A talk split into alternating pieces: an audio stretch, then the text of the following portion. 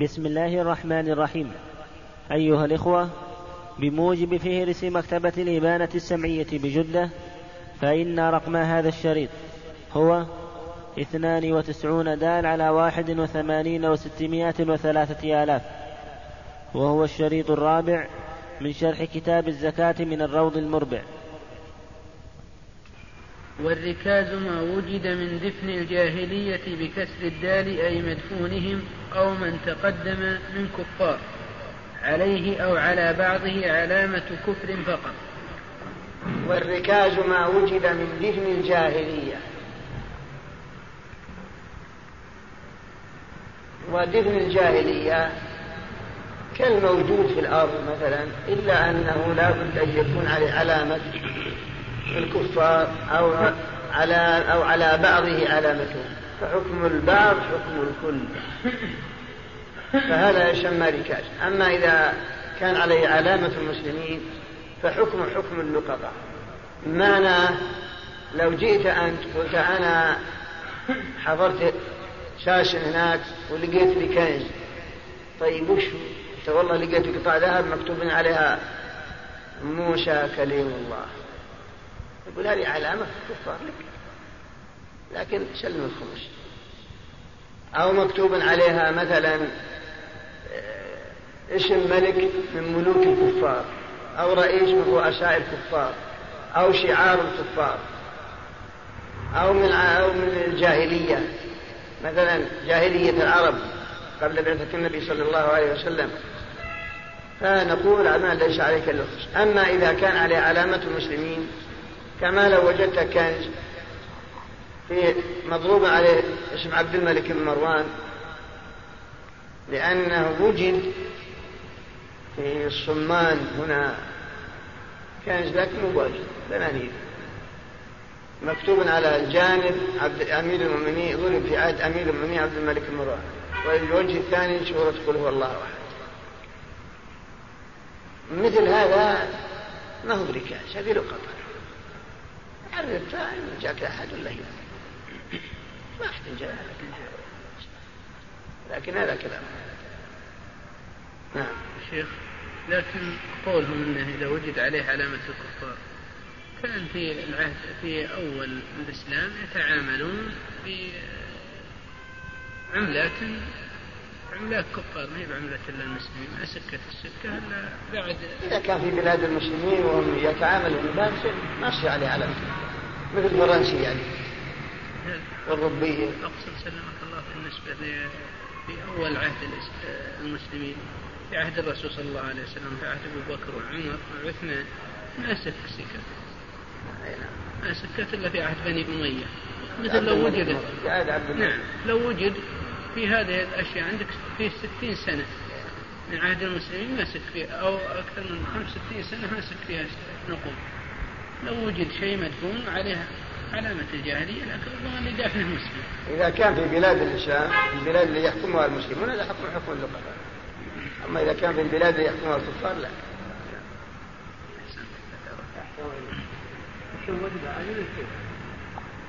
إيش؟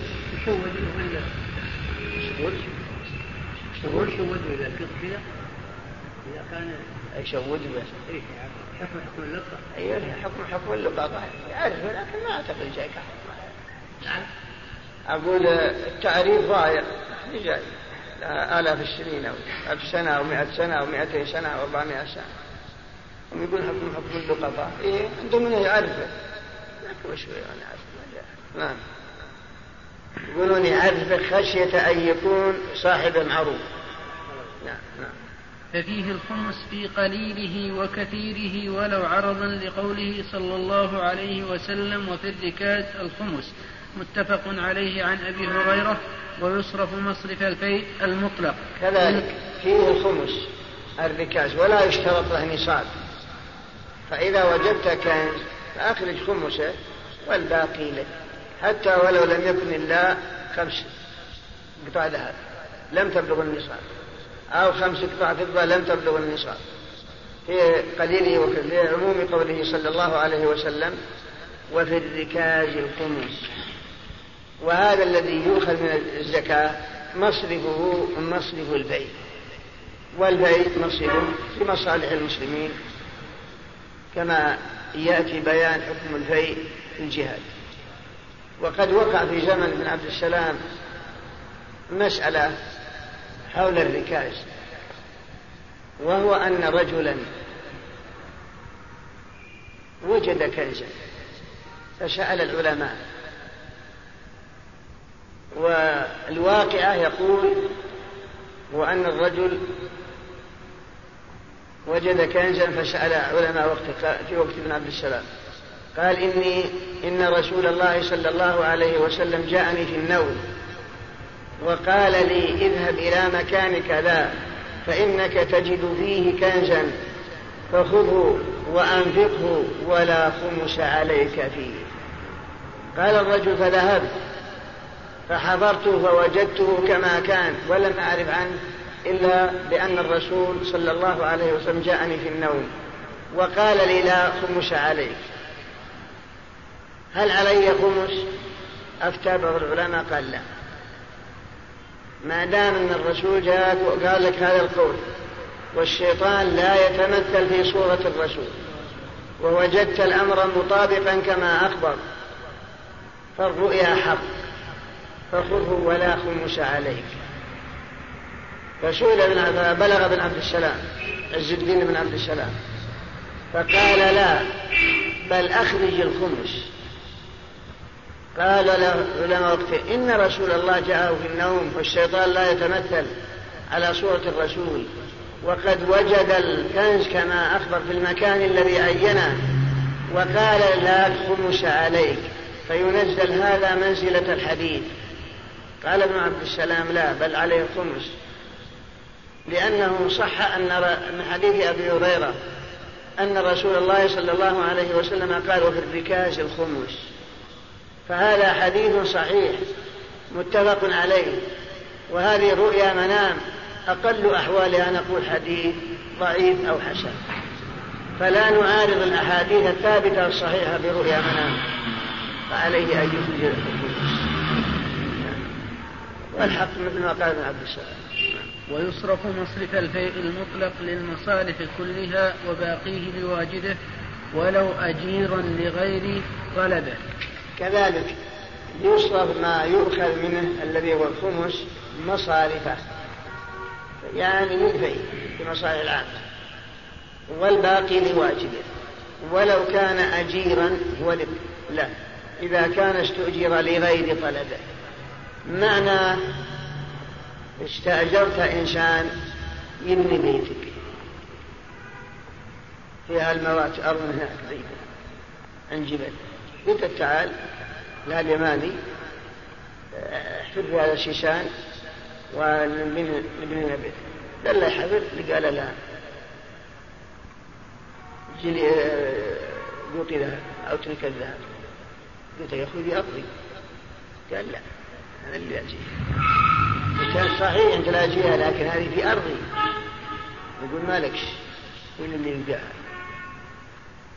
إلا إن كانك استأجرتها لطلب هذا الكنز قلت لا والله ما فيك يعني في الكنز كنز ما جبته. جيت أنا وعيالي في الليل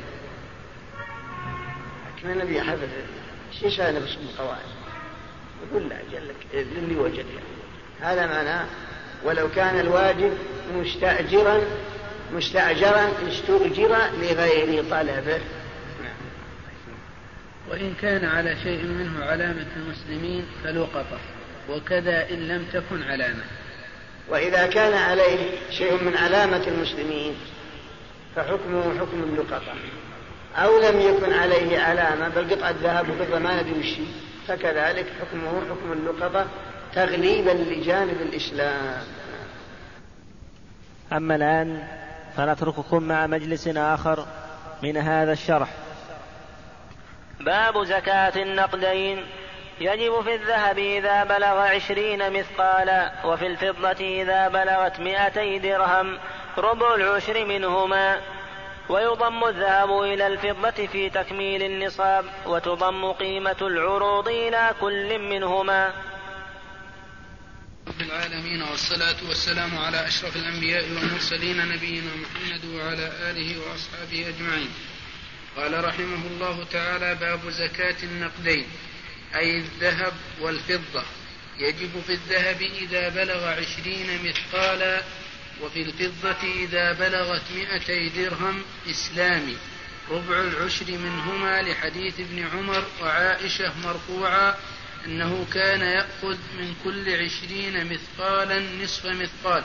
رواه ابن ماجه وعن علي نحوه وحديث أنس مرفوعا في في الرقة ربع العشر متفق عليه. والإعتبار بالدرهم الإسلامي الذي وزن الذي وزنه ستة دوانق. بسم الله الرحمن الرحيم. قال رحمه الله تعالى باب زكاة النقدين وهي الأثمان والمراد بها الذهب والفضة.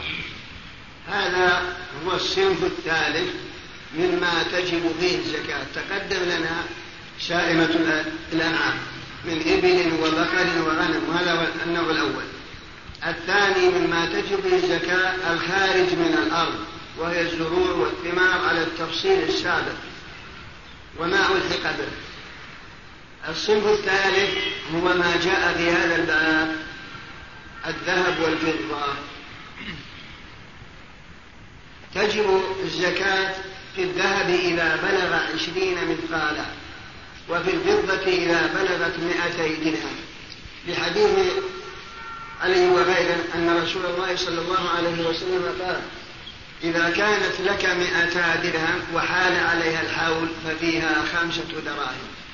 وإذا كانت لك وإذا كانت لك عشرون مثقالا ففيها ربع العشر المثقال هو مقدار معلوم من الذهب.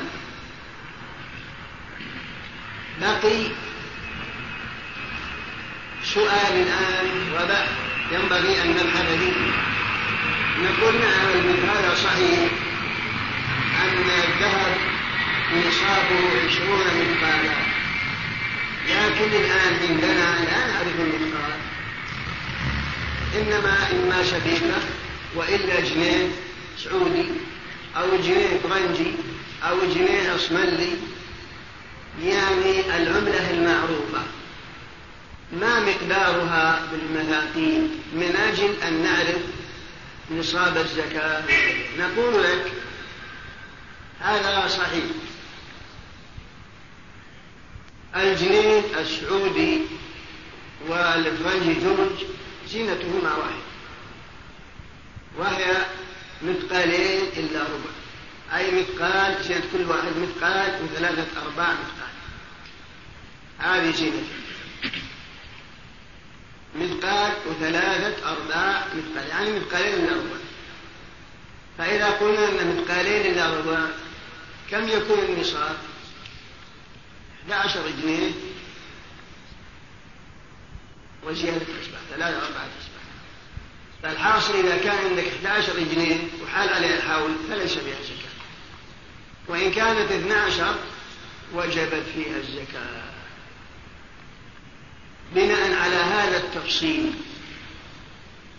باقي الفضة. إذا كانت لك مئة درهم الريال العربي الفضي الذي أبدل الآن بورق ما زينته؟ زينته مثقالين ونصف هذا زينة الآن بعد تحريره وضبطه حينما شبكة الحكومة. وهو على زينة الربية الهندية حينما كانت فضة سواء بسواء النصاب مئتين درهم. الدرهم إيش كثرة؟ مثقال وخمس مثقال يعني سبعة من عشرة. إذا جعلنا المثقال عشرة أجزاء فالدرهم سبعة من عشرة يعني نصف مثقال وخمس هذا هو المثقال. كم يكون النصاب بالنسبة إلى المثاقيل؟ نريد أن نحول الدراهم 200 درهم إلى مثاقيل. بناء على أن المثقال بناء على أن الدرهم نصف مثقال وخمسه إذا أخذنا نصف مئتين درهم. وأخذنا خمس مئتين درهم. كم تكون؟ مئة وأربعين هذا مئة وأربعين مثقال لأننا قلنا أن الدرهم نصف مثقال وخمسه خذ النصف مئتين مئة. خذ الخمس خمس المئتين أربعين هذا. هذا صار النصاب مئة وأربعين مثقالا حولها إلى مثقالين ونص. يعني كم تكون؟ تكون ستة وخمسين. فيكون النصاب ستة وخمسين ريال. لأنه يبلغ مئة ولا وأربعين مثقال ويبلغ مئتين درهم إسلامي. لأنك إذا ضربت اثنين ونص في ستة وخمسين اثنين من ستة وخمسين مئة واثناش نص في ستة وخمسين ثمان وعشرين. ثمان وعشرين مع مئة واثناش مئة واربعين سواء بسواء.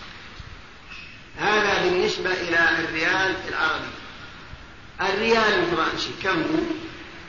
ستة مذاقين بعد تحديده وضبطه إلا أن سدس غش نحاس فالصافي منه خمسة مذاقين وهم يقولون كما يأتي الغش ينزل فإذا كان المجموع بلغ مئة وأربعين مثقال بعد تنزيل الغش هذا هو النصاب. فإذا قلنا أن النصاب مئة وأربعين مثقال كما تقدم والفرنسي يقول إن ستة مثاقيل وأن السدس غش. وأن الصافي خمسة. اقسم مئة وأربعين على خمسة يخرج أربع ثمانية وعشرين. فهذا هو النصاب على المذهب. بالنسبة للرأس أما على القول الآخر أن الغش يعتبر فضة ولا ينزل شيء. لا بل ما دام أن درج عملة وأصبح وسيط في تنقلات السلع فلا مانع من أن يكون كفضة ولا ويعامل معاملة الفضة ومعاملة الذهب ما فيهما من الغش. ويعرف النصاب ولو قبل تصفيته. فعلى هذا إذا قسمت مثلا مئة وأربعين على ستة معلوم من مئة من مئة وعشرين على ستة يخرج يخرج أربعة وعشرين.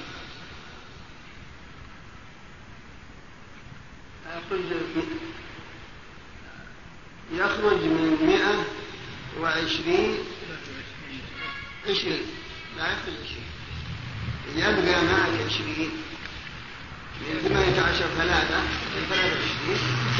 ومقابل السدس يعني تقريبا ثلاثة وعشرين. هذا هو النصاب لكن شيخ الإسلام تيمية رد هذا كله. كل وقال لا داعي إلى هذا التحديد وإلى هذا الوزن الرسول صلى الله عليه وسلم لم يعتبر هذا كله بل اعتبر العدد. قال إذا كان لك مئة درهم وحال عليها الحول ففيها خمسة دراهم فيجعل النصاب من ريال سواء كان مئة مثقال ولا ألف مثقال. ما دام أنه مئتين درهم فعندها النصاب مئتين ريال فرنسي وأقل ما في شيء. أو مئتين ريال عربي ما أقل ما في شيء. مضاعيا للعدد. غير ملتفت إلى الوزن وإلى ما فيه من فضة. بناء على أن الأحاديث جاءت بنص العدد ولم يعتبر الرسول ولا خلفاء شيئا من الوزن قال هذا هو هو النصاب نعم. كذلك عشرين مثقال وقال عشرين دينار لكن هم ردوها إلى الوزن لأنها مقصود لذاته وليس مقصودا للعدل مقصودا لذاته. نعم. والعشرة من الدراهم سبعة مثاقيل فالدرهم نصف مثقال وخمسه وهو خمسون حبة وخمسا وخمس. حبة شعير. وهو خمسون حبة وخمس حبة شعير والعشرون مثقالا خمسة وعشرون دينارا وسبع, وسبع دينار وتسع. هذا مقداره عشرة دراهم سبعة مثاقيل فيكون المثقال الدرهم نصف مثقال وخمس كما تقدم. وزنة آه، خمس حبة وخمس حبة شعير بالشعير المتوسط يقولون. وأنهم ضبطوا بذلك. والدينار خمسة وعشرين دينار وسبع دينار وتسع يقابل عشرين مثقال هذا بالنسبة إلى دنانير ولكن معلوم أن تقدم في باب الحيض في مسألة مسألة الرجل إذا جامع امرأته وهي قالوا يتصدق بدينار أو بنصفه كفارة. تقدم قالوا أن الدينار مثقال مضروب من الذهب فهم جعلوا الدينار مثقال. والحاصل أن العبرة بالمثاقيل عندهم أما نفس الدنانير هي تختلف. قد زالت وذهبت وخلف غيرها الجبيه الآن. وقبل شيء يسمى المحمدي وشيء يسمى الزر كما هو موجود في فتاوي المجد من قبل هذه الدعوة. نعم. على التحديد بالذي زينته درهم وثمن درهم نعم. ويزكى مغشوش إذا بلغ خالصه نصابا وزنا. ويزكى مغشوش إذا بلغ خالصه نصابا وزنا. كما تقدم في بالنسبة إلى الريال الفرنسي قلنا لك إن ثلث غش فإذا بلغ صافي 140 مثقال بزكاة وإذا بلغ مجموع بما به من الغش مثلا 160 مثقال لكن الصافي 130 هذا ما في زكاة نعم. لكن أرجح كم؟ أرجح أرجح من إيش؟ من القولين يعني يعتبر ولا ينزل؟ العمل على أنه ينزل أنه يعتبر. غش يعتبر يعتبر أئمة الدعوة والذي عليه العمل في وقت الفراش ولا ما هو بالنسبة يمشون في بعض الفتاوى. يعني والحكم حكم اللغة والتصية في شيء من يحتاج إلى دليل أصبح فيها ويضم الذهب إلى الفضة في تكميل النصاب بالأجزاء. ولو ملك عشرة مثاقيل ومائة درهم فكل منهما نصف نصاب. ومجموعهما نصاب ويجزئ إخراج زكاة أحدهما من الآخر لأن مقاصدهما وزكاتهما متفقة. ويضم الذهب إلى الفضة في تكميل النصاب. كأن يكون عندك عشر جنيه. معلوم أن ما فيها زكاة لأنها أقل من النصاب. وعندك مئة درهم. معلوم أن مئة الدرهم بانفرادها ما فيها زكاة لكن تضم هذا إلى هذا فبلغ المجموع نصاب عندك نصف نصاب ذهب ونصف نصاب فضة. يلزمك أن تزكي الجميع. لأن المجموع بلغ نصاب لأنه كالجنس الواحد. إنما هذا أنواع. لو قلت مثلا عندي الآن ذهب. عندك مثلا في صندوقك ألف جنيه ذهب. وجبت فيها الزكاة خمسة وعشرين جنيه. قلت والله يا جماعة أنا طلعت فيه زكاة. يبي يرسموا عند الناس وش الناس يقسموا الفلوس ولا يقسموا الزكاة هل يجوز أن أخرج قيمتها ورق؟ المنزل الآن منزلة الفضة. نقول لك نعم يجوز ما في معنى. فلو أخرجت عن خمسة وعشرين جنيه ما يقابل قيمتها فضة؟ أو ما يقابل قيمتها ورق النقد العملة؟ لا لا ما في معنى. جائز. أو يكون عندك ألف ريال فرنسي في خمسة وعشرين ريال زكاة. تريد أن تخرج ورق عن خمسة والعشرين. ما في معنى لكن بشرط القيمة. كما ذكروا هنا إذا كان عندك نصف نصاب ذهب ونصف نصاب فضة. دراهم جاز لك أن تخرج زكاة الجميع من الفضة. فكذلك مثل ما أشرنا إليه. نعم. لأن مقاصدهما وزك الفطر لا. لا لك منصوص عليه عينا. لك طعام. لأن مقاصدهما وزكاتهما متفقة فهما كنوعي جنس ولا فرق بين الحاضر والدين. ولأن المقصود من الذهب والفضة شيء واحد وهي متفقة وينتفع الفقير بما أعطي والحاضر كالدين أيضا أنه يضم الحاضر إلى الدين. كأن يكون مثلا لك دين آه، بناء على ما تقدم. يعني إذا كان لك دين عند ملي بابل عنده عندك عنده لك ألف ريال أو ألف جنيه هو تعال متى ما طلبتها موجودة.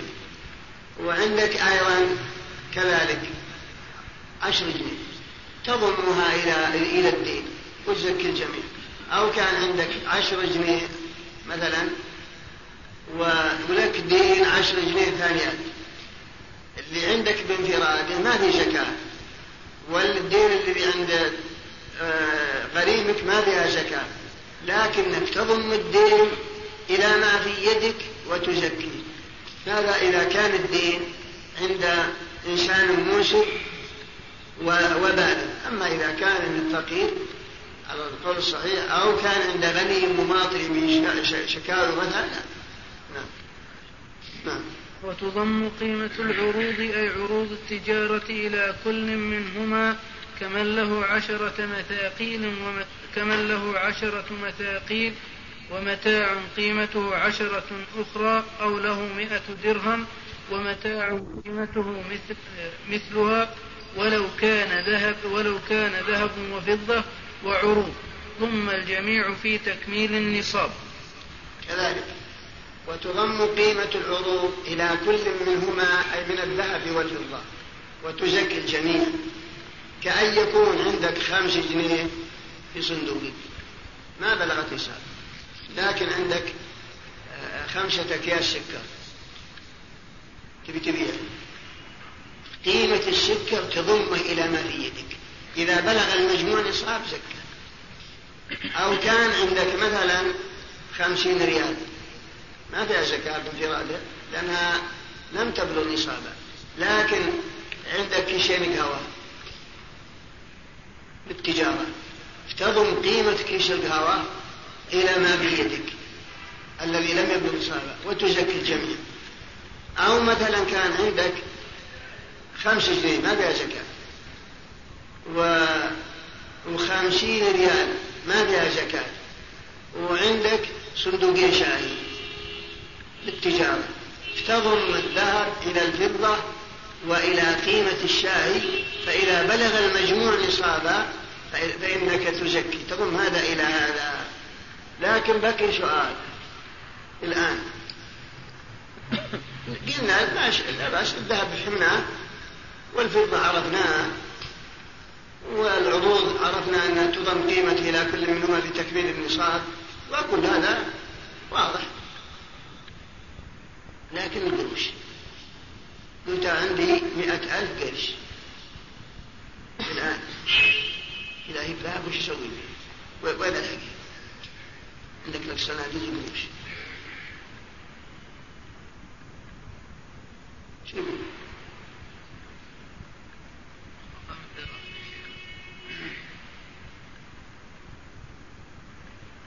هذه عبارة عن شيء لا أكثر ولا أقل ممثل هذا المقصود لها من جنس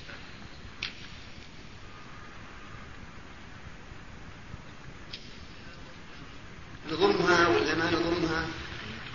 ها؟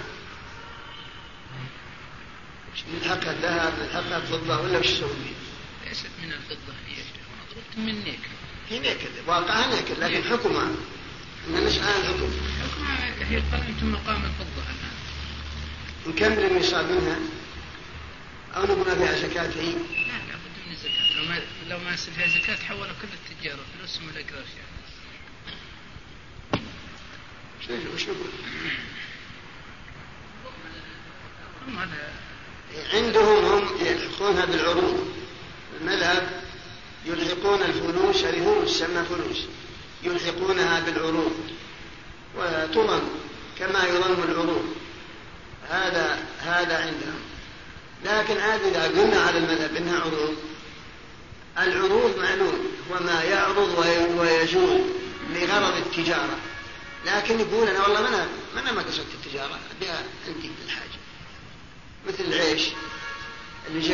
مرة خليتها عندي بأكياس لا من سجنتي ويقول قلت لي قبل ما في الشرع لا زكاة إلا مرة ما دام أنها لم يرد بها التجارة فأنا أقول عندي دقيقة عشرين صندوق قروش أنا ما أنا مطلع وأنا قاسم التجارة ولا عروض ولا شيء هذا أسحب وأكل فيها زكاة؟ المذهب ليس شنو؟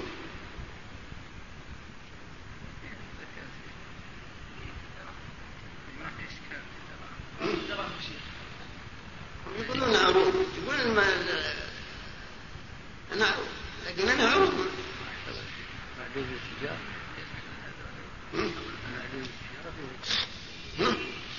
معدود للتجارة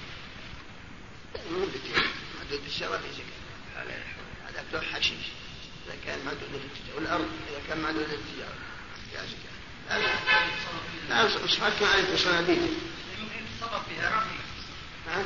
يتصرف بها ها؟ قابل التصرف كلش قابل يقول الحضرمي ليش يجوز بيعه إلا من العيال؟ قابل التصرف ما يقول التصرف. لكن ما ما نصدق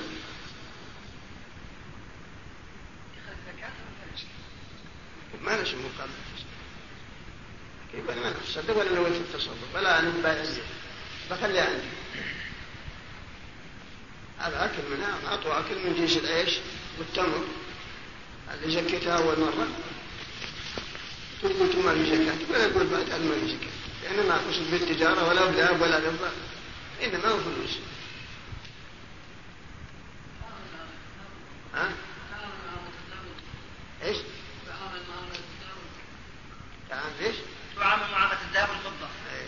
كما هذا مدخر وهذه مدخرة ليش بعد مدخر؟ ليش مدخر؟ كل ما كل ما كان مدخر في زكاة كثير من المدخرات ما فيها زكاة. لأنها عملة يا شيخ والذهب الفضة عملة كذلك. ما قال يقول العروض. إن الحنابل يقول العروض. وإن الحقناها بالعروض. ما يبدا ولا بالذهب ولا هي المقصودة لذاتها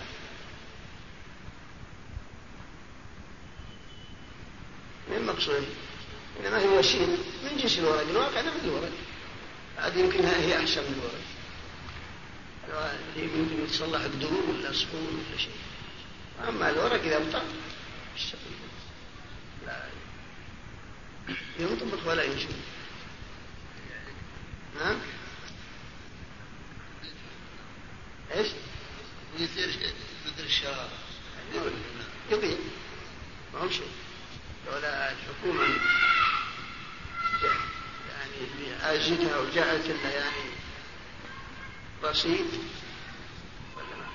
ولا ما يدري شيء. الدين تبعد إيه المقصود أن الجاري على المذهب ما في شيء. لكن ما مو مسلم. في الواقع أنها أداة عمدة. ما هو حكم حكم العروض من كل وجه. العروض ينتفع بذاتها وانتفع بها وعدة البيع. أما هذا وإن قيد إنه لم يصد للنماء ما هو مرصود للنماء لكنه أثمان وثمن. وأعد للثمنية لا لا أنه مثمن يعني مبيع أو أنه سلعة إنما هو ثمن إنما هو ثمن. من جنس الورق الآن؟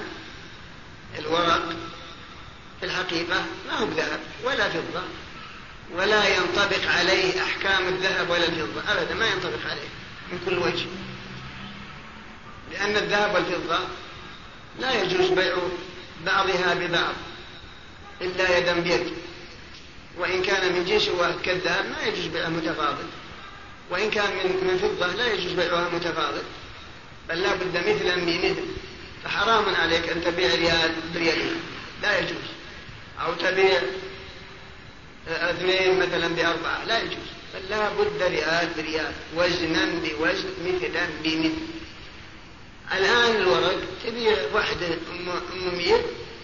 بمية ورقة أمهات ريال فئة ريال فلو جعلنا لي في شفة وزن وزناها على كل حال فئة الريال مئة فئة الريال تبي ترجع مئة الواحدة الحمراء اللي أم المنفردة. فلو جعلنا ذلك ما يجوز.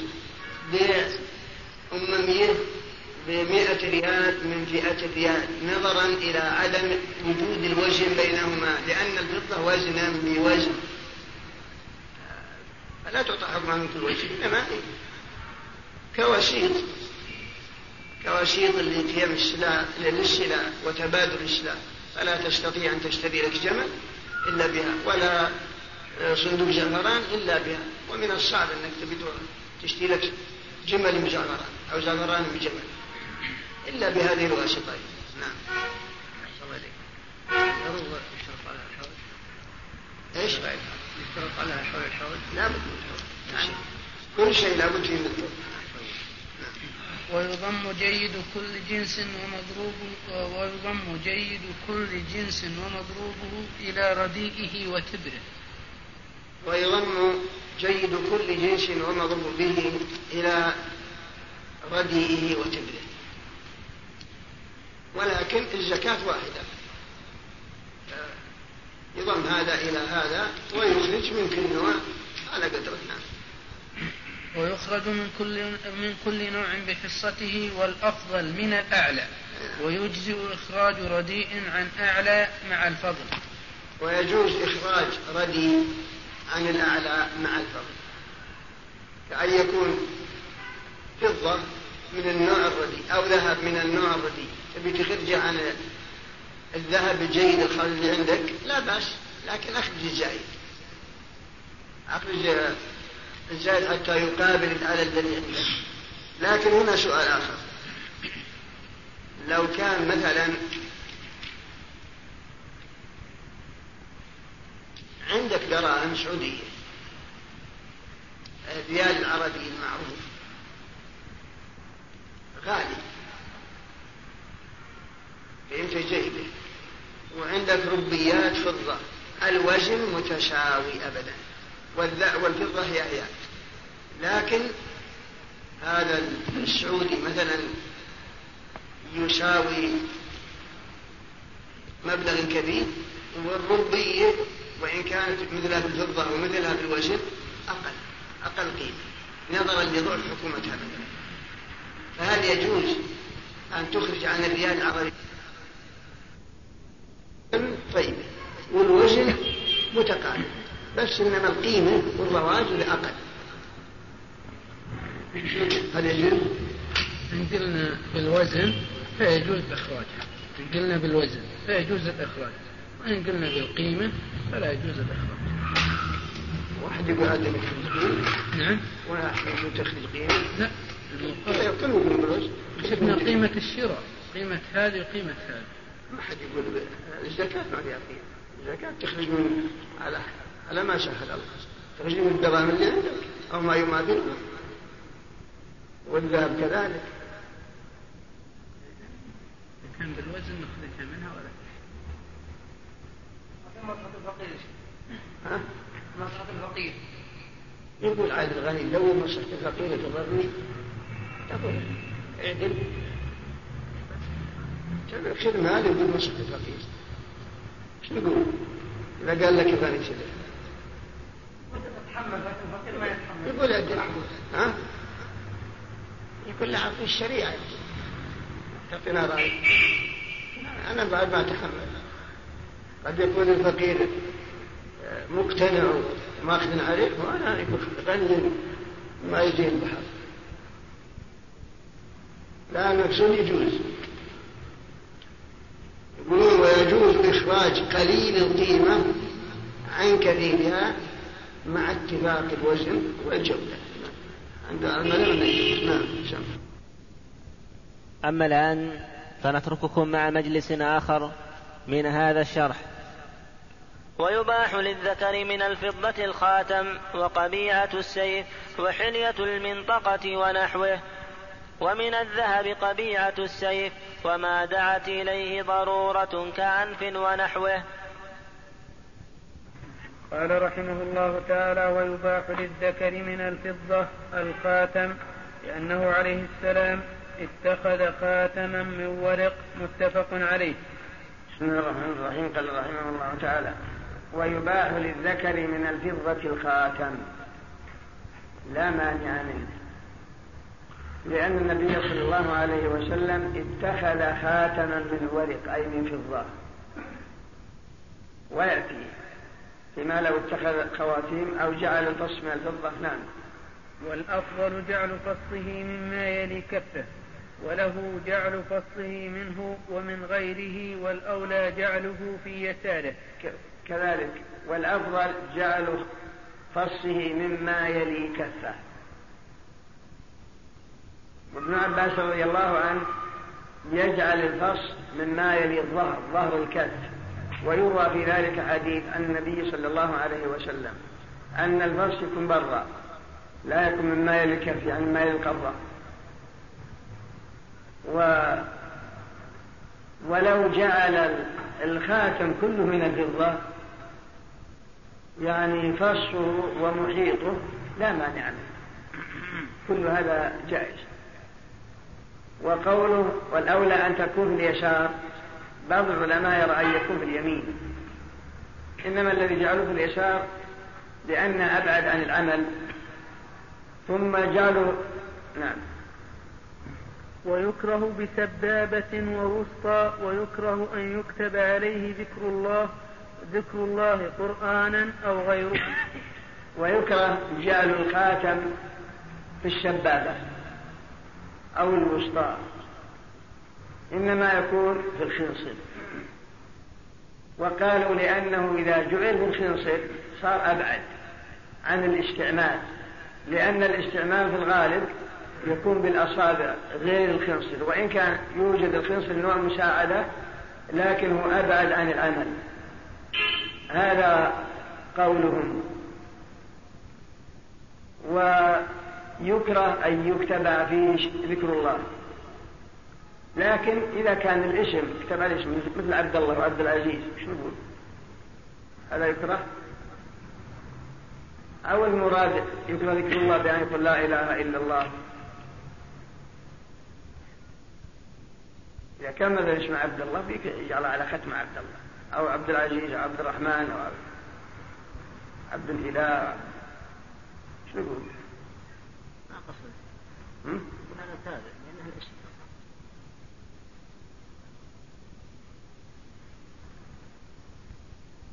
شو يقولون؟ شو يقول؟ والله ما دام الاسم موجود يا شيخ ينبغي تعظيم لفظ الجلالة. يا عبد الله عبد العزيز هذا اسم موجود الرحمن؟ هذا اسم من اسماء الله يدخل الكراهة؟ ما يدخل النبي كان خاتم محمد رسول الله. النبي كان محمد رسول الله يقولون. في كلام بعض الأصحاب يقول لا ما يكره. لأنها غير مقصود من ناحية آه، ولأن الذي ورد أن الرسول كتب على خاتم محمد سطر رسول سطر ولا الجلال السطر. قالوا ما دام الرسول كتبه فدل على جوازه وأمته أسوته في الأحكام. فإنما يكره بأن يقال الله العظيم مثلا أو ما أشبه ذلك. يأتي زيادة خارجة عن الاسم. نعم. ولو سؤال آخر. اتضح لنا الآن أنه يجوز للرجل أن يتخذ خاتم من فضة قال واحد أنا ابى اشك اصحابي كل خواتي داوي في الهواء شو يقول؟ حط اثنين. عارف؟ قالوا بكرة. مثلا يعني جعلت في الوسطى أو السبابه يعني بانفراد. لكن قال أنا بحط فيك. لكن نقول؟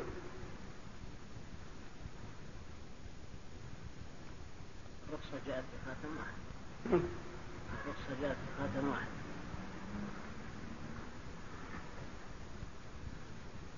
يقول إذا جاءت الرخصة في خاتم واحد دل على الجواز.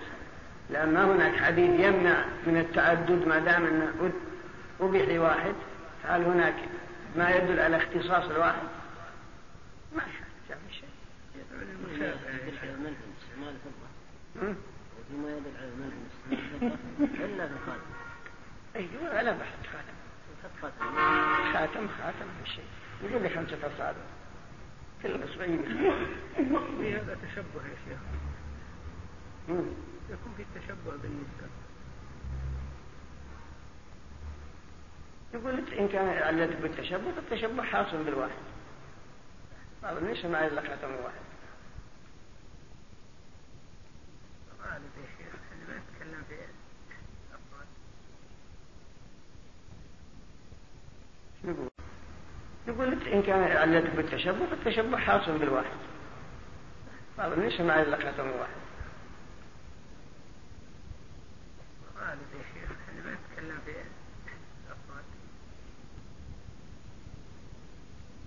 شو يقول؟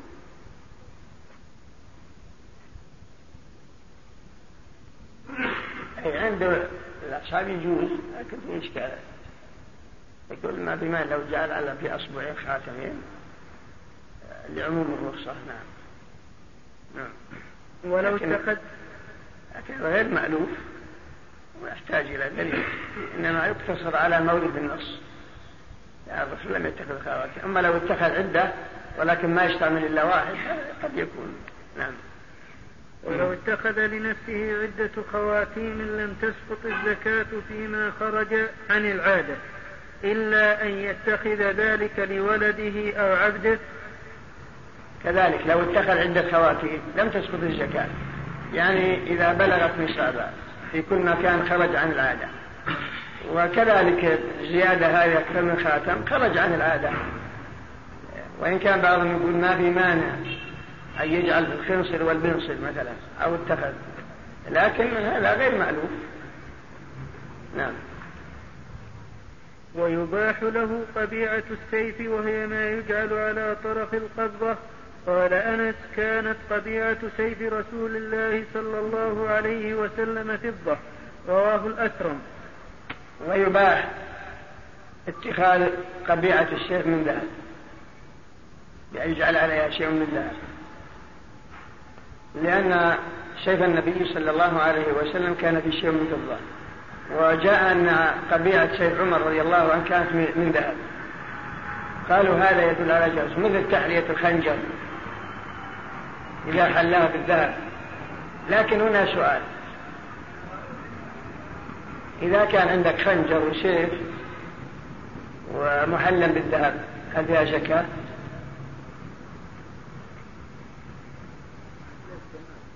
ها؟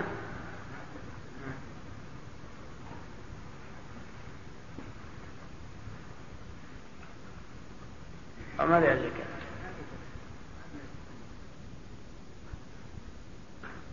يعني من الحلي النساء ها؟ ولا.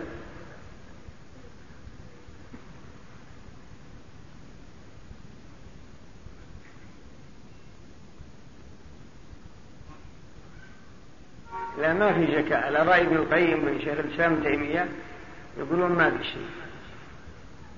ولا ما في شيء. وحتى على المذهب ما في شيء. ألحقوا بحلي النساء. كلها ما فيها شيء. حتى حلي النساء على القول المعتمد على ما سيأتي ما فيها زكاة. كما هو ما ف- فالعلامة ابن القيم تكلم على الموضوع في كتاب إعلام الموقعين بالنسبة إلى تحلية السلاح وحلي النساء وما أشبه ذلك. فقرر ما معنى أن لا زكاة في ذلك كله. أما بالنسبة لحلي النساء فهل فيه زكاة أو ما فيه زكاة؟ هذا يأتي بيانه فيما بعد إن شاء الله. ومعلوم أن الأئمة الثلاثة كلهم يرون ألا زكاة في حلي النساء. ويقول عمر رضي الله عنه وأنس وجابر وعدد من الصحابة رضي الله إنما الذي قال الإمام أبو حنيفة رحمه الله.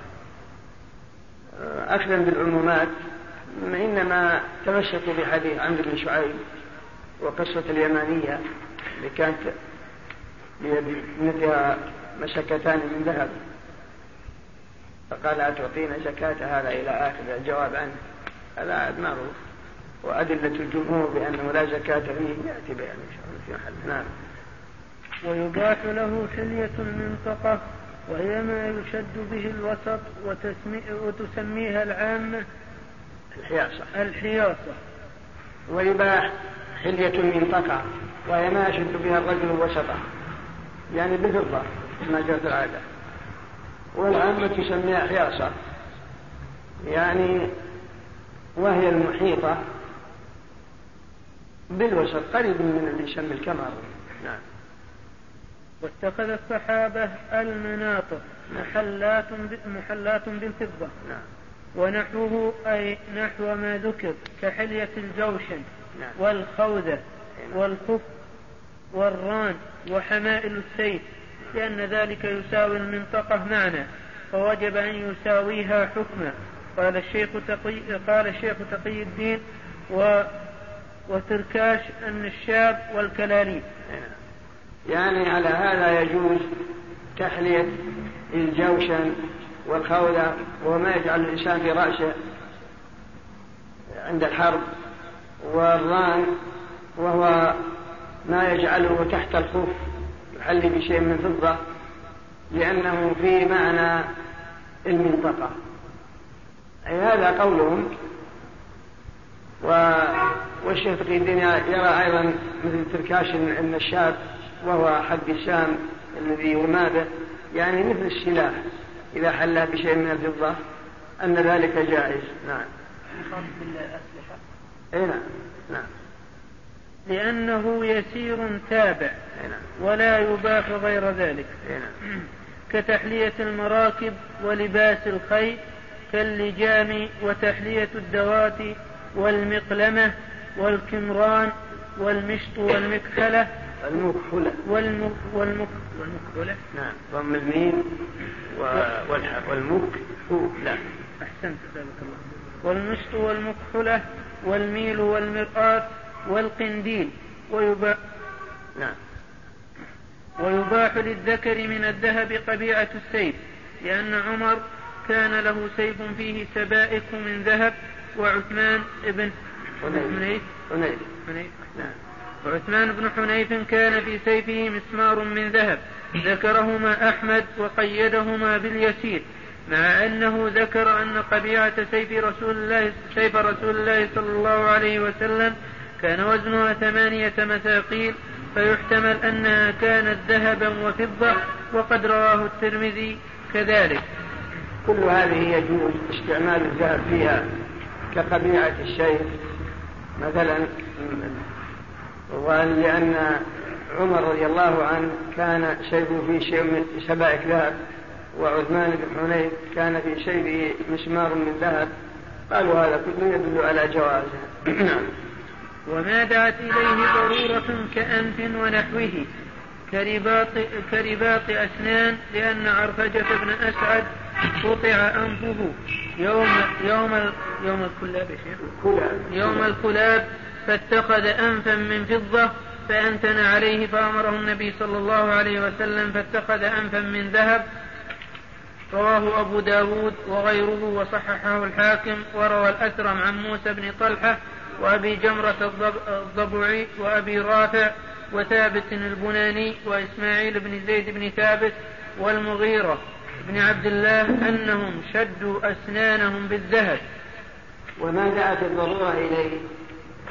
جاء استعمال الذهب فيه كالآن إذا قطع فإن أرفج بن أسعد قطع أنفه يوم الكلاب وهو آه، ماء معروف للعرب عند العرب وقع فيه وقعة بين المسلمين وغيرهم وقطع فيها أنف أرفجة فاتخذ أنفا من فضة فأنتن فاتخذ أنفا من ذهب بأمر النبي صلى الله عليه وسلم لأنه لا يمكن.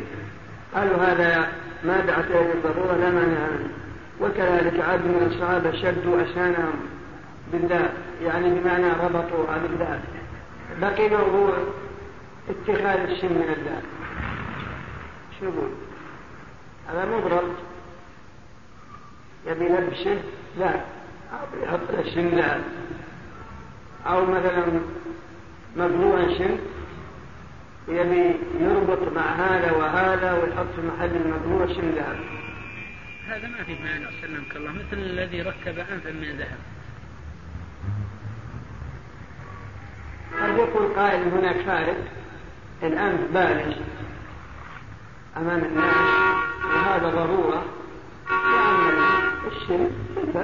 وما جعله يا شيخ للتجميل لأنه لو أراد به التجميل لما جعله من فضة في السابق وإنما جعله من فضة فلما أنتن عليه أبدله بذهب هذا خشية أن يمكن يجعل من ذهب من أصل وكله لأجل التجميل لا من داخل هو مجمل يا شيخ بيحطه من ذهب علشان ما يمكن عليه لأجل ما يمكن هو اتخذ شاخ الله لك ولا حط ذهب فضة نعم شاف كان يحط فضة من لم اتخذ فضة. فضة أنتن عليه أنتن عليه لكن أصل اتخاذه شنو ما قال لأجل لأنه أنت.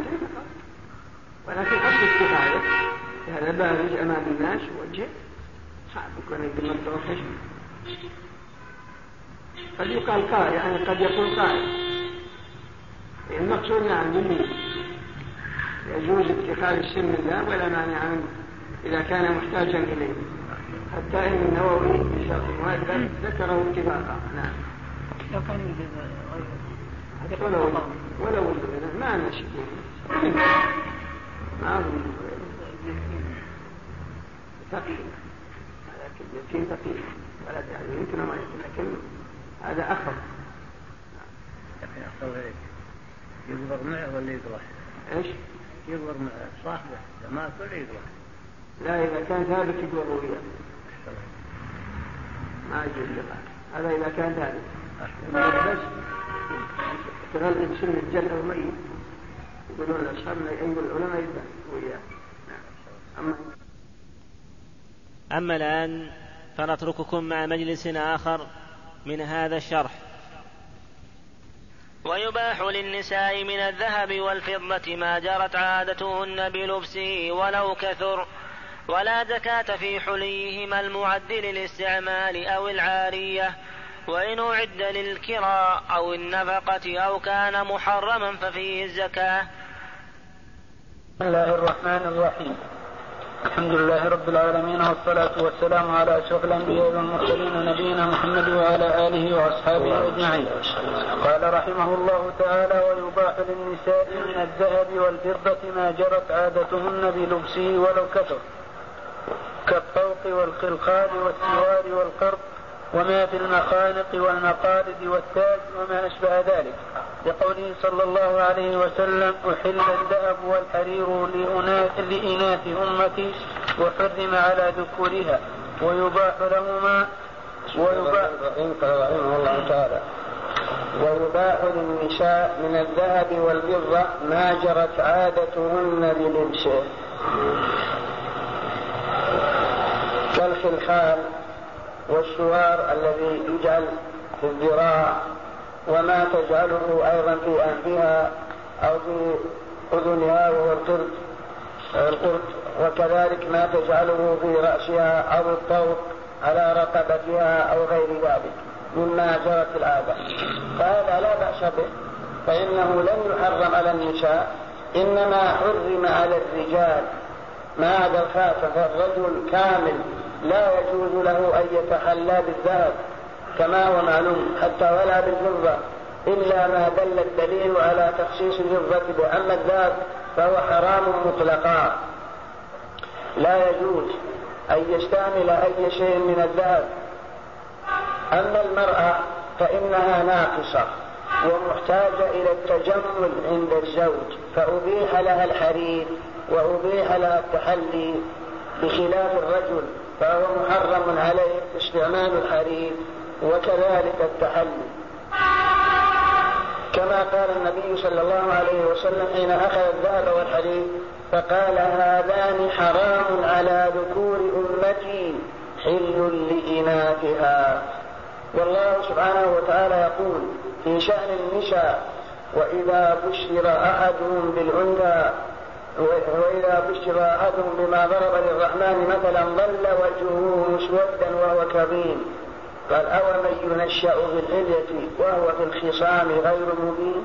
أو من ينشأ في الحلية يعني وهي المرأة تنشأ بمعنى تستعمل التحلي الحلية التي هي الذهب والفضة والجواهر والجنود وما أشبه ذلك.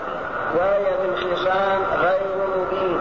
لم يكن عندها القدرة مثل ما عند الرجل من البصاعة والبلاغة وتأتي ما يعبر به نفسه بلسانه.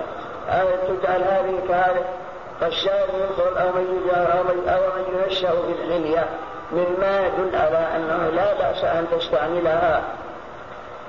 وهو الخصام غير مبين غير مستطيع أن تبين وتفصح عما في نفسها مهما كانت حالة المرأة بخلاف الرجل.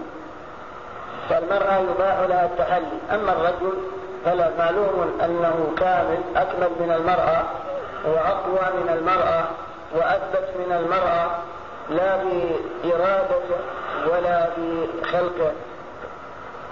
فهو فهو غير محتاج إلى هذا.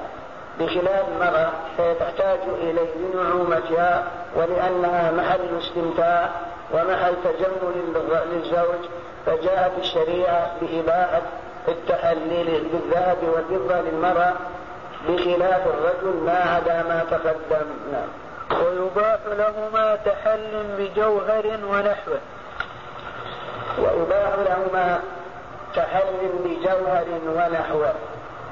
يعني بخلاف الذهب والفضة اقتصارا على مورد النص وهو أن الرسول حرم على ذكور هذه الأمة.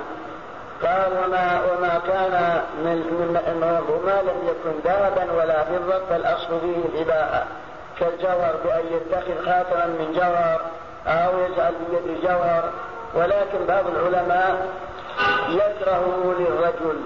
وأما المذهب هنا فلا مانع. لكن تقدم لنا بحث الآنية في أواخر. وهو أن قلنا لكم فيما مضى معلوم أن الذهب حرام للرجل. قليلا كثيرا لكن موضوع موضوع محل البشت هذا فإن البشت اللي يلبسه الرجال في شيء من الطمرة الزريبة ويقولون إذا علم يوجد من شيء من ذهب فصار يشترون ليحللوا شيء من الذهب شو يقول؟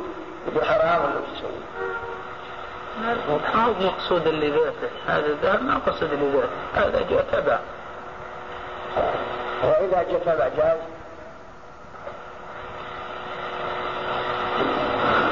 يجب يحط غطرة يقول تبع. ويحط ثياب يقول هذا تبع. شو يقول؟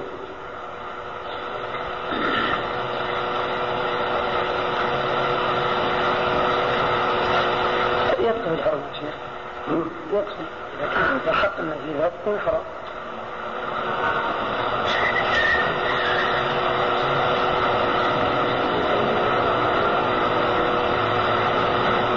ولا شك في ذلك.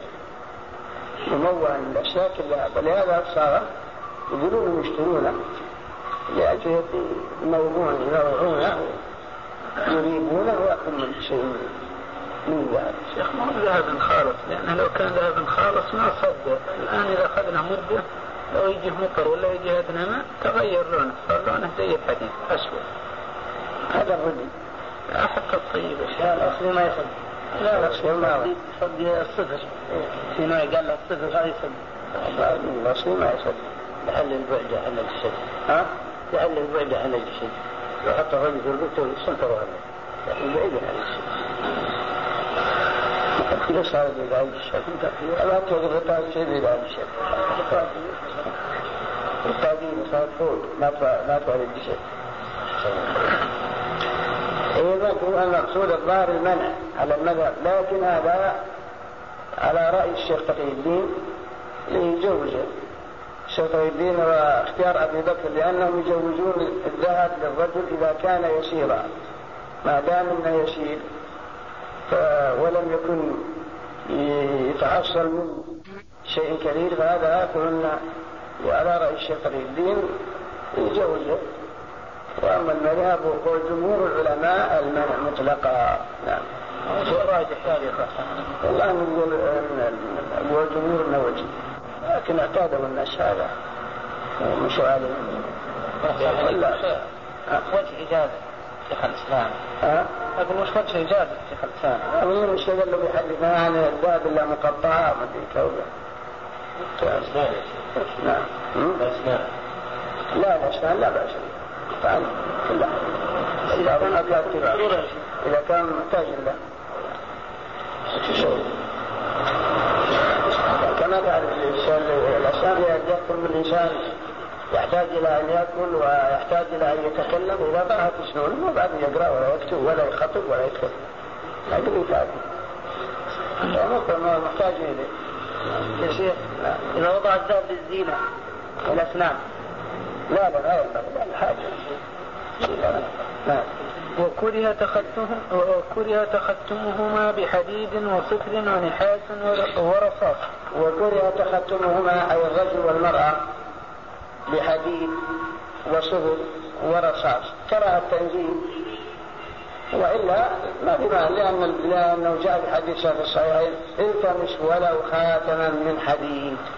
قالوا هذا يدل على الجواز. إنما جاء حديث آخر القف فانه حليه أهل النار. فجمعوا بين قالوا مكروه كراهة التنزيل نعم. ولا زكاة في حليهما أي حلي الذكر والأنثى المباح. المعد للاستعمال أو العاري أحسنت. جزاك الله. المعد للاستعمال أو العارية. لقوله عليه السلام ليس بالحلي زكاة. رواه الطبراني عن جابر. ولا زكاة في حليهما أي حلي الرجل أو إذا أبيح له. وحلي المرأة المعد للاستعمال. في هذا الحديث لكن هذا الحديث لا يصح. الحديث هذا لا يصح. إنما مسألة زكاة حلي النساء فهذا فيه الخلاف. أولا نعرف أن قول جمهور العلماء أنه لا زكاة فيه ما هو مذهب الإمام مالك والشافعي وأحمد وهو مروي عن عدد من الصحابة رضي الله عنهم يقولون لا زكاة فيه. وكانت عائشة رضي الله عنها تلي بنات أخيها محمد بن أبي بكر وكانت تحليهم بالذهب.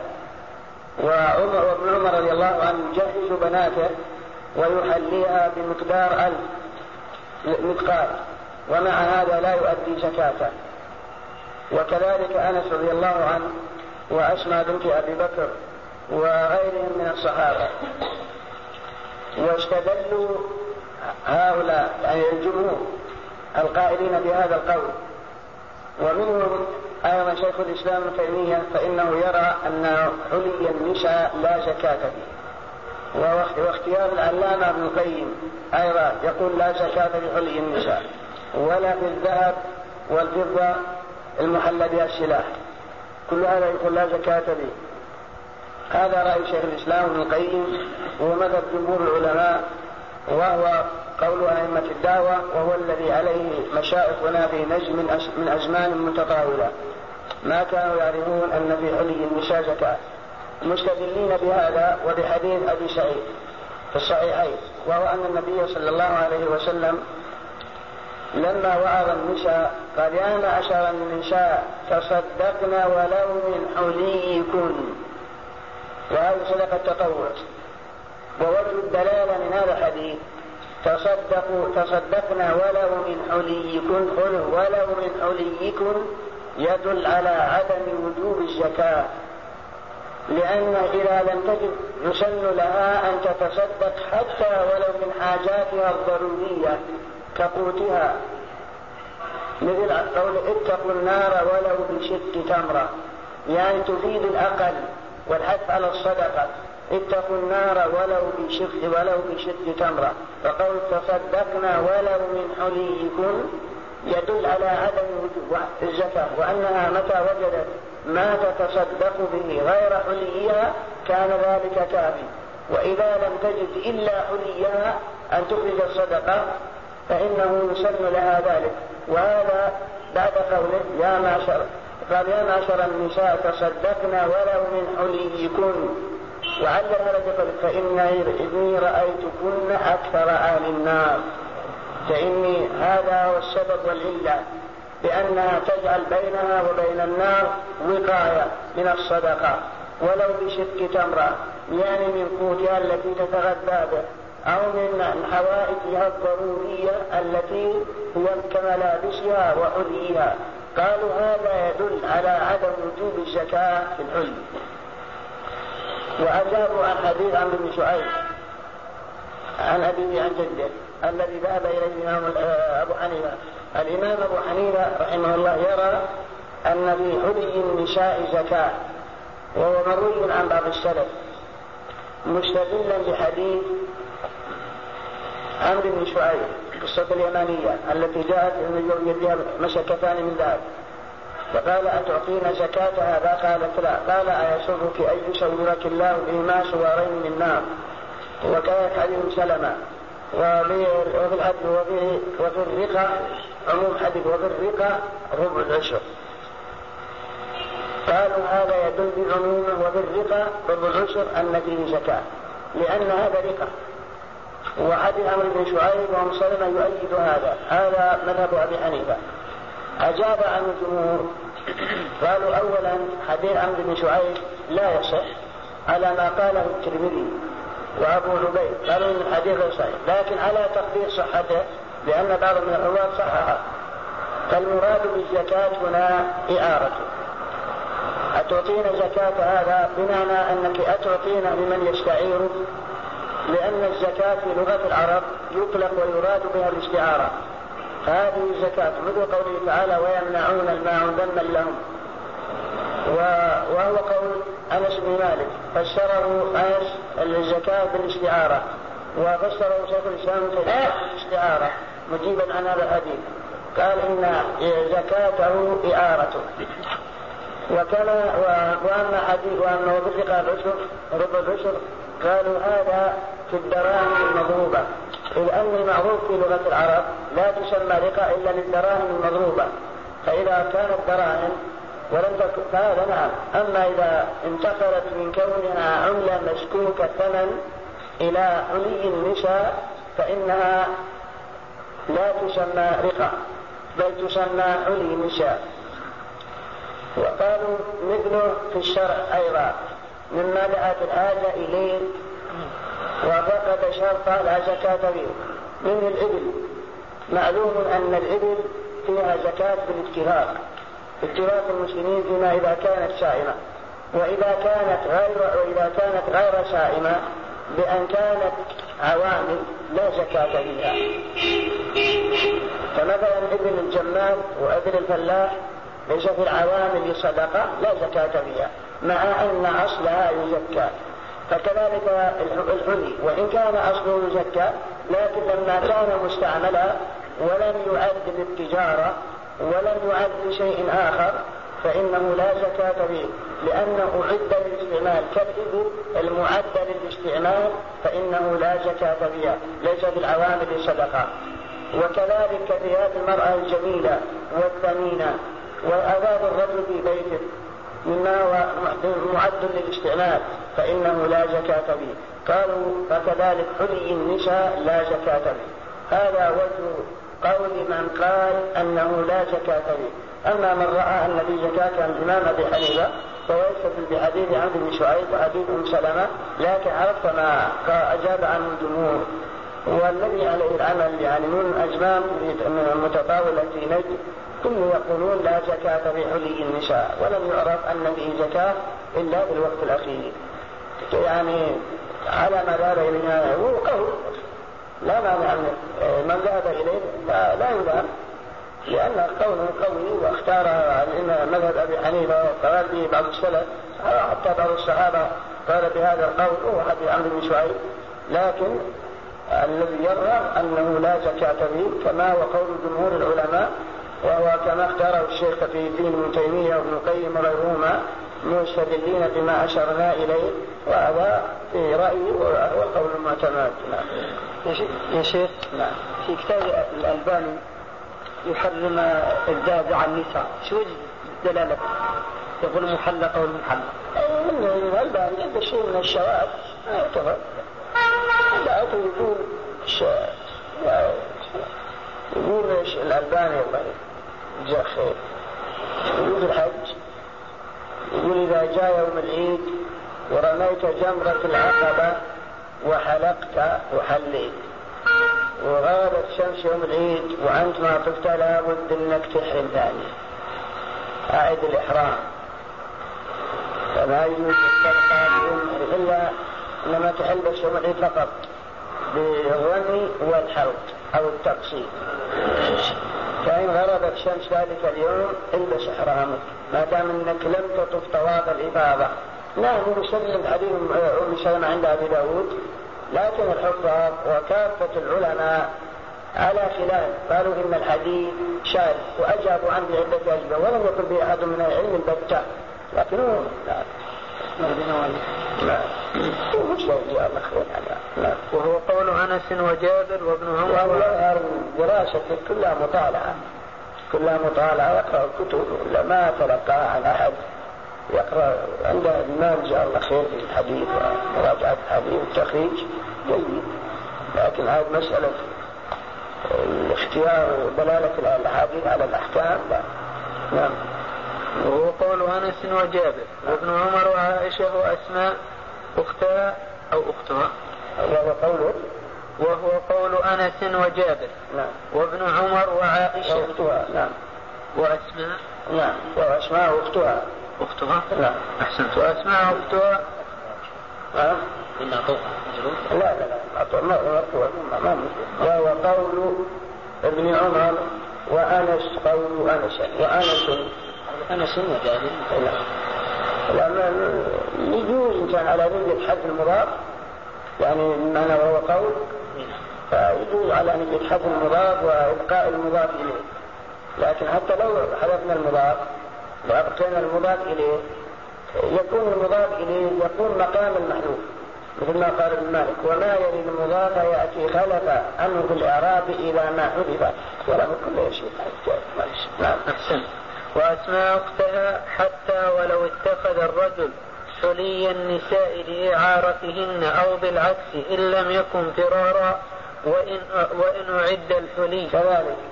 هذا هو قول من سمى الشارع من الصحابة. كابن عمر وأنس وعائشة وأختها وجابر بن عبد الله وغيره ألا زكاة فيه وحتى لو اتخذه الرجل لقصد إعارته. لا فرارا من الزكاة كذلك لا زكاة. فيه لكن هنا سؤال. إذا قلنا أن في زكاة يعني على قول من يرى أن في زكاة؟ وجاء يسأل. قال لك إنسان أنا والله زوجتي عندها حلي. يقدر زينة 25 جنيه ذهب. قيمة 25 جنيه ذهب 500 ريال. أو 600 ريال. هذه قيمة الآن في السوق مثلا سألته أنت قلت كم مشكلة قال 25 جنيه. قلت طيب لا أكثر من نصاب. قال نعم. قلت له كم يسوى الجنيه في السوق؟ قال الجنيه الآن يسوى يمكن يعني كل 25 فهناك سؤال 25 هذه ريال. طيب. تسوى ألف ريال قلت أخذ الزكاة. اللي تسوى. قال بس هي تسوى الآن. هذه زينة زينة الجنيه لكن الآن تساوي 5000 ريال. قال أخرج ما يقابل الوزن أو أخرج ما يقابل القيمة. وما في السؤال؟ ها؟ ما فهمنا؟ يقول جاء إنسان يسأل يقول زوجته عندها حلم قلت وش كذا؟ قال زينة 25 جنيه ذهب هذه نصاب ولا لا؟ نعم. هذه نصاب. يقول هل أخرج زكاة. زينة 25 جنيه أو زكاة القيمة. القيمة الآن يسوى 5000 ريال. بعدما سك وصار حلي و25 جنيه زكاة مثلا آه، خمسين ريال.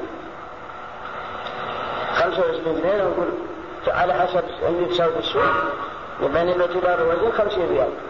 ولكن باعتبار القيمة لأن الصنعة صبة وصارت زينة ولها قيمة تصل سواء 4000 ريال أو خمسة.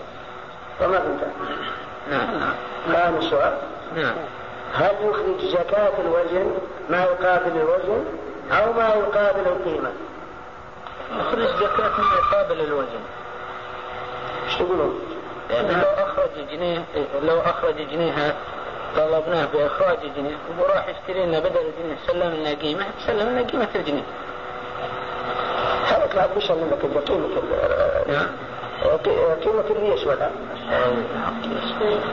شو يقول؟ يقول؟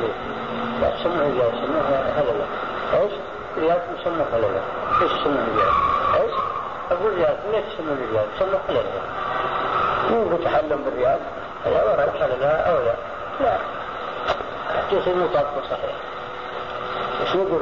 هل الزكاة على حسب وزن العلي أو على حسب قيمة العلي القيمة أكثر من من الوزن لو وزنا مثلا هذا قدره السوق هذا قدره لكن لو قلنا كم نقول؟ ارتفع قيمته.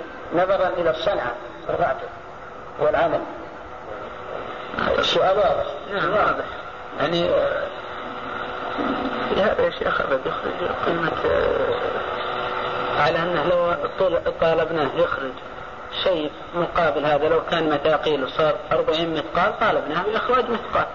مثقالين ربع نقطة نقطة ربع عباد. ربع العشر أو شيء نعم. آه طلب طلب. طالبنا بإخراج مثقال وقال والله ما عندي مثقال راح أبى أروح أشتري من السوق وبعطيكم قيمة المثقال يعطينا قيمة المثقال هو كذا يقول. يعطينا قيمة المثقال ما يعطينا قيمة الحلي اللي يقول لك الفقير. الفقير بيخاف يقول بحجته نعم. عندك. يقول لك ما دمت تبي تأخذ قيمة. نعم.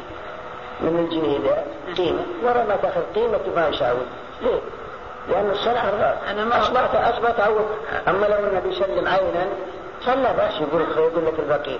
لو أنك بيسلم لها العين ما عنده شيء لكن ما دام أنه بيسلم قيمة منه ولا منه؟ اسلم اسلم له عين أشتري له ذهب. ما دام أن الأمر بيصير أسهل عليه.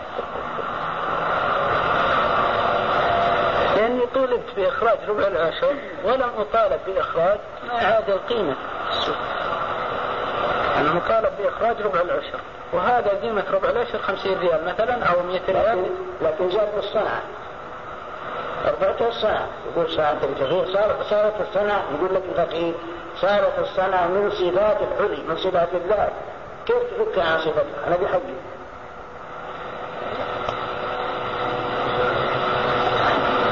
على القول بإخراج الزكاة في الحلي. هذا القول بإخراج إذا لم نقل بها ما أخرجنا شيء أبدا خلينا نفتي ولا ما في شيء لكن لكن كله على القول. على القول بأن الزكاة في الحلي قلنا لا لا لا ما في شيء. لكن على القول. يخرج أبدا. يخرج ما يعادل الربع العشر. قيمة ربع العشر فقط. والصنعة ما علينا نص بعد لو انقصت صنعته بعد. ها؟ لو انقصت صنعته تسدد في الصنعة إيش تقولون؟ لا كله ها؟ لا يضرب الوزن إذا بلغ عشرين يدفع شيء الزكاة لا المذهب يقول يعني على النظر القائلين بأن في كل زكاة يقول إخراج القيمة. يخرج القيمة. إذا كانت أكثر من من من الوجه لأن التغير بالصنعة تغير بالصنعة وأصبحت الصنعة أكسبته ارتفاع قيمة وصارت صفة من صفاته صفة من صفاته. ولم يكن الآن ذا ثمن ما أصبح ثمنه محل سلعة محل ثمن يعني وسيط لقيمة السلع وتبادل السلع لا أصبح الآن شيء مستعمل. فالزكاة في قيمته لا في وزنه. هذا إذا كان الصنعة اللي فيه صنعة مباحة. أما لو كان محرما لا بل الاعتبار بالوزن طيب سؤال آخر. المرأة جت مرأة قالت والله يا جماعة أنا عندي حلي وكذي لكن الآن أصبح متكسر ما عاد يصح للاستعمال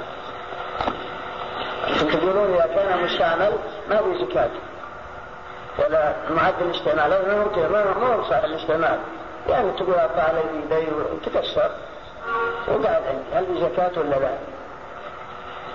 نعم إذا أعد للنفقة أو للكرة فيه زكاة لا ما أعد للنفقة تقول ما عندي أجزاء واجب. تقول لكن ما عاد ما عاد يصح الاستعمال الآن ما لا يمكن أن استعملها أنا ولا غيري. هم اشترطوا إن كان أعد للاستعمال أو العارية ما في زكاة. فإن كان لغير ذلك ففيه الزكاة تقول لا والله ما لا ما عاد يصح الاستعمال. خلاص ما عاد المستعمل. في زكاة؟ نعم. ها؟ نعم. يقولون؟ وهي الاستعمال والكراء الإعارة. تقول ما يخالف تقول أبا أبا أتنزل معكم. أنا هو الآن ما يصح الاستعمال لكن أنا إن شاء الله ناوي بصلح. يعني إن شاء الله إيش تقول؟ إذا حال الزكاة لا.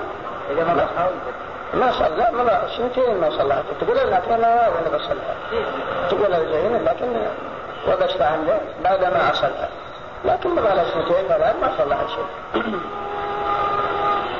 تقول أنا عندي علو تكسر قلنا على الزكاة ما دام من غير صاحب الإسلام قالت أنا ناوي أنا بصلح برد بصب أعطيه الصايغ صب الزينة ويرد لي حلو جديد.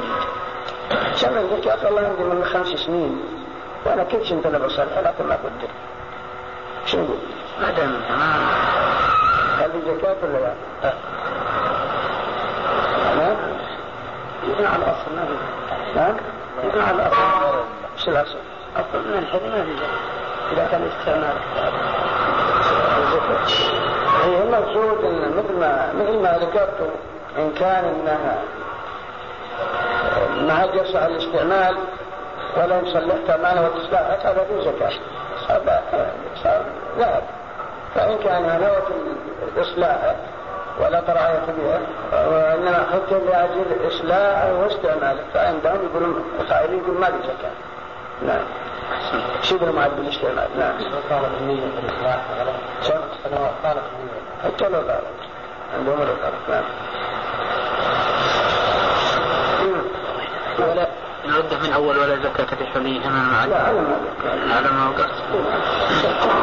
حتى ولو اتخذ الرجل حلي النساء لإعارتهن أو بالعكس إن لم يكن فرارا. وإن أعد, نعم. وإن أعد الحلي للكراء أو النفقة أو كان محرما كسرج ولجام وآنية ففيه الزكاة. إن بلغ نصابا وزنا لأنها إنما سقطت مما أعد للإستعمال بصرفه عن جهة النماء فيبقى ما أعده على مقتضى فيبقى ما عداه على مقتضى الأصل. فإن كان معدا للتجارة وجبت الزكاة في قيمته كالعروض ومباح الصناعة إذا لم يكن للتجارة يعتبر في النصاب بوزنه وفي الإخراج بقيمته. هذا كذلك العلي إذا كان معدا للكراء أو معدا للنفقة فهذا فيه الزكاة. أو كان محرما فكذلك فيه الزكاة. بأن اتخذ إنسان دلة ذهب أو فضة أو ملاعب. مثلا خط ملابس أو فناجين أو بيالات أو لجام أو الفرس وما أشبه ذلك. كل هذه فيها زكاة. كما عند الأغنياء بعض الأغنياء المسلمين المبذرين أصحاب البذخ ربما يجعلون ملاعب من من فضة أو من ذهب أو أشياء.